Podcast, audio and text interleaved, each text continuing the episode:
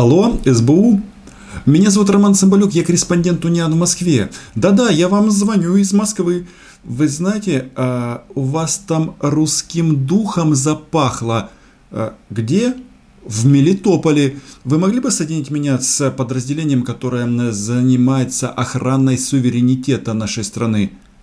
Что-что? Вы смотрите, не расформировали ли их и что? А, не расформировали, да? Ну, тогда соединяйте. Что-что? А, у них выходной сегодня? А может быть, с Бакановым каким-то образом попробуете меня связать? Да? Он так и сказал? Сказал, что если в Мелитополе, то бог с ним, а если будет что-то в Кривом Роге, тогда э, можно будет ему сообщить, да? Очень интересно. А вы знаете, что в Мелитополе э, так называемые казаки из пророссийской организации создали какую-то э, военную силу, чтобы патрулировать улицы? Да, да, именно так начиналась оккупация Крыма и Донбасса. Просто неделю назад это было, и новость эта как-то осталась без внимания. Ни президент не реагирует, ни служба безопасности, ни полиция. Не можете помочь, да? Странно. Ну, спасибо. Буду дозваниваться завтра в рабочий день. Хм. Слушайте, привет, друзья. М да, Конечно, новости, которые приходят из Украины, иногда просто вводят меня в ступор. То Державное бюро расследований разоружит украинские силы ПВО, а, потому что они проводят какие-то дебильные расследования, и э, в процессе этого изымают оборудование, которое нужно будет в случае того, ну как, э, если этот не брат начнет атаковать нас с воздуха, чтобы забивать его самолеты и ракеты. А этим ребятам это взяли и выняли. Скандал известен. Но э, в части вопросов безопасности, конечно, у нас не все в порядке. Дело в том, что сегодня же юбилейная дата освобождения Славянска от российских захватчиков и Гиркина, про которого мы много последнее время слышим, он почему-то разоткровенничал и рассказывает нам о том, что Донбасс они превратили э, в помойку. Ну, в смысле, на российские освободители. И, казалось бы, ну, Любой нормальный человек с этого должен сделать как минимум выводы. Но у нас продолжают цвести и пахнуть эти пророссийские партии, которые что делают? Правильно зовут русский мир, который на практике означает смерть, нищету а, и отсутствие каких-либо прав и перспектив. И понятно, что я хочу вам просто поделиться впечатлениями от одной новости, но которая, как мне кажется, очень и очень серьезно. Вот эта прекрасная новость от 29 июня 2020 года, 8.20. Казаки, а, ну если они казаки, значит они автоматически а, преследуют какие-то пророссийские цели. Так вот эти казаки из Мелитополя в качестве народной полиции будут, будут патрулировать села, сообщает нам а, информационное агентство этого города, Мелитополя. И, конечно, когда я просмотрел это сообщение и увидел фразу «народная полиция», то сразу ощущение возникло дежавю, потому что вот это словосочетание, ну, только не полиция, а милиция, народная милиция, оно прописано в Минских соглашениях, и, как вы понимаете, Минские соглашения касаются оккупированного Донбасса, куда пришел уже русский мир, и они устроили там свои порядки. И вот сейчас в украинском городе а, хотят устроить что-то подобное. И мне кажется, это сигнал в первую очередь для жителей города Мелитополя и округи, потому что вот эти вот товарищи, вот они тут а, ряженые, в случае чего прихода к власти, что они будут делать? Они устроят, да, устроят подвалы и будут издеваться над местными жителями. А как вы думаете? Вы думаете, для них специально бендеровцев завезут откуда? Из США, из ЦРУ, из Госдепа, ну, может быть, со Львова? Ничего подобного. Опять же, история, а, которая произошла в Донецке Луганске, говорит о том, что а, в первую очередь они а, проводят террор, террор против своих, против местных. Ну, например, у кого-то свой магазинчик, у кого-то а, поддержанный, а может быть и не поддержанный новый джип. И вот эти вот морды, естественно, с удовольствием а, это все изымут на благо Мелитопольской Народной Республики. Сейчас кто-то скажет, что это, ну, как бы бредни, Рома, что ты преувеличиваешь. Но подождите, именно таким вот образом все начиналось и на оккупированных территориях. Во-первых, это стоило тысяч жизней, ну и самое главное, население, которое там осталось, живет, ну как бы ниже плинтуса. Цитирую Гиркина, на помойке. На помойке русского мира. Вот эта новость переработана на Лига Новости. Они э, изучили предмет более детально. И что они сообщают? Мелитополь, пророссийские казаки захотели создать патруль, и полиция отреагировала. Запорожская область, ну, смотрите, 28 июня в Мелитополе открыли офис общественной организации Мелитопольский курень казацкого войска Запорожского, Низового, которая сотрудничает с УПЦ МП с начала 2000-х годов то есть еще до войны. Что такое УПЦ МП? На самом деле это РПЦ в Украине и опять же вернемся к авторитету среди любителей русского мира, господину Гиркину. Хотя он, наверное, не господин, а товарищ. Вот он, когда рассказывает о своих преступлениях в Украине, в Украине или э, прогулках по Майдану, он всегда говорит, что он э, приезжал, например, в Киев э, во, время, э, во время революции достоинства под крышей РПЦ и э, потом оружие они тоже э, хранили в храмах Донецкой области, в э, храмах этой церковной организации. И, по-моему, это очень и очень серьезно. Члены организации собрались восстановить функцию охраны общественного порядка. Вот и первый источник РИА Мелитополь. Мы можем все вместе об этом просчитать. И а, когда а, ряженые из пророссийских организаций собираются а, организовывать или восстанавливать общественный порядок, а следующий шаг это будет захват органов власти, а, СБУ, полиция и а, других а, силовых структур. Кстати, СБУ вас это никак э, не напрягает. Алло, СБУ, по-моему, нужно заняться своими делами.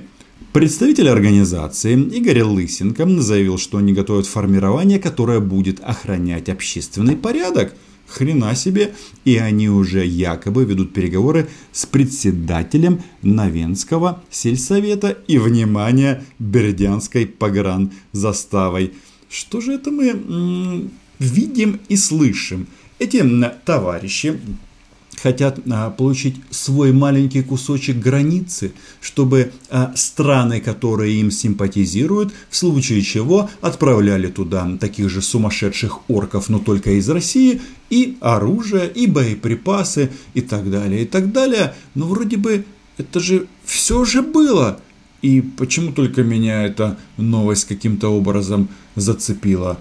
Вам не кажется это странным? Я понимаю, лето, все устали от политики, многие устали от новостей, которые касаются войны, но хотелось бы предупредить, что пассивная позиция, она действительно может привести к тому, что вот эти вот морды, а, кстати, тут даже какие-то попы а, будут устраивать в вашем доме, в прямом смысле в вашем доме свои порядки и вот этот Лысенко продолжает. В городе мы можем охранять общественный порядок совместно с сотрудниками полиции, а в селах самостоятельно.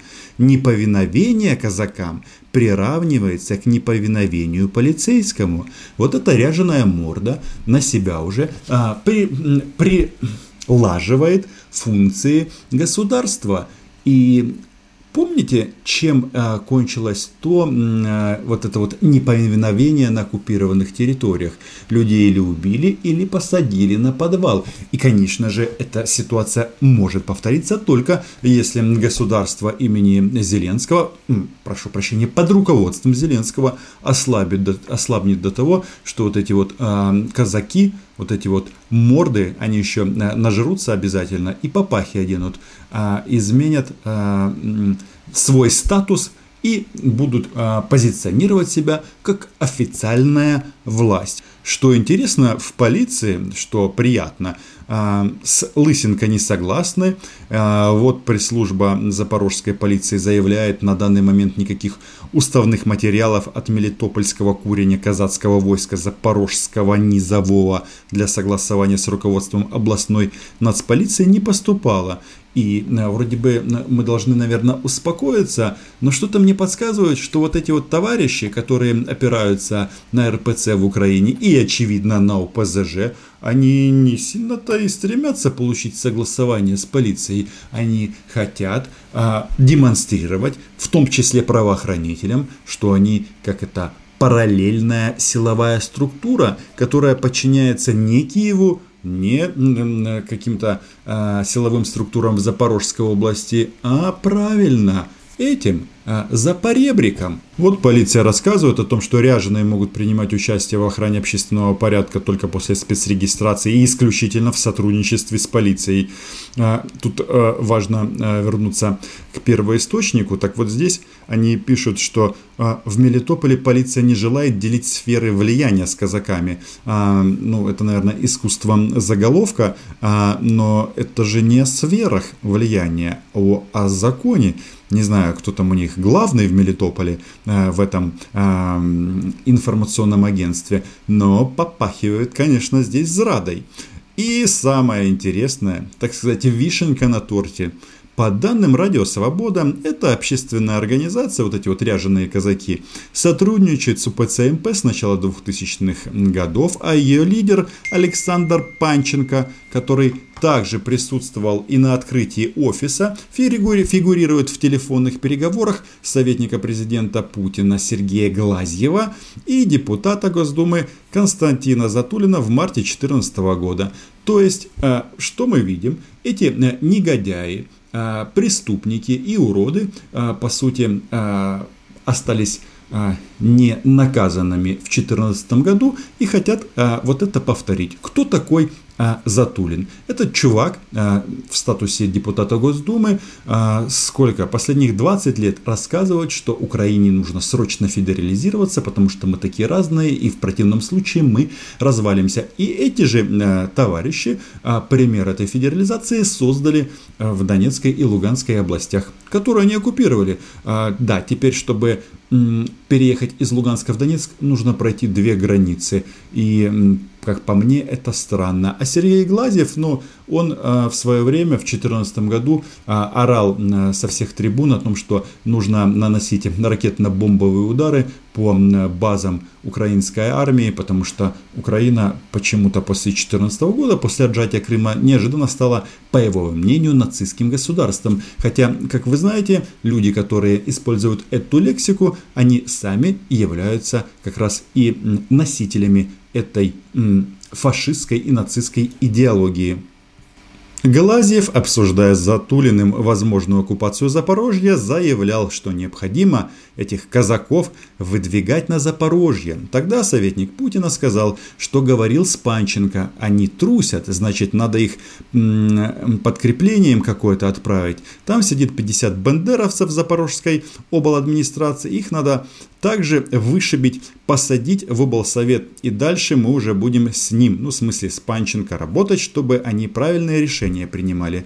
Э, слышите, э, что здесь написано? В Запорожской обладминистрации сидят бандеровцы. Я же вам не просто так сказал, что в первую очередь они будут а, уничтожать, унижать и сажать на подвал в случае чего своих земляков, потому что нормальный человек прекрасно понимает, что такое русский мир, и когда ему предложат повторить, как в Донецке и Луганске, он что сделает? Правильно позвонит или позвонит в службу безопасности Украины. Но пока там реакции нет.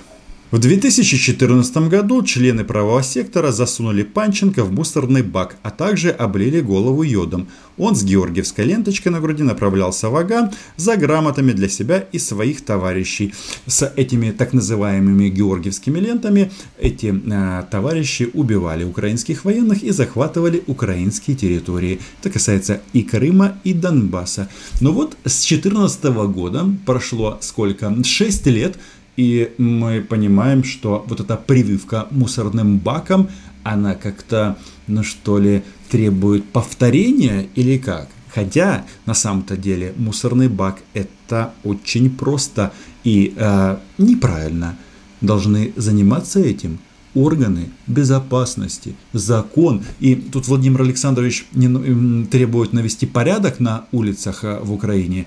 Так вот, э, вот это тоже хотелось бы, чтобы каким-то образом было в поле его внимания. Я тут недавно звонил своим друзьям в Киеве, говорю, вы там случайно Украину не прострете, пока я тут э, занимаюсь э, работой в тылу. А, да, врага. А, а они мне говорят, Рома, не писай, все будет хорошо. Я из этого исхожу, но, по-моему, вот на такие вещи нужно обращать внимание. На этом все, подписывайтесь, читайте наше агентство Униан. Чао!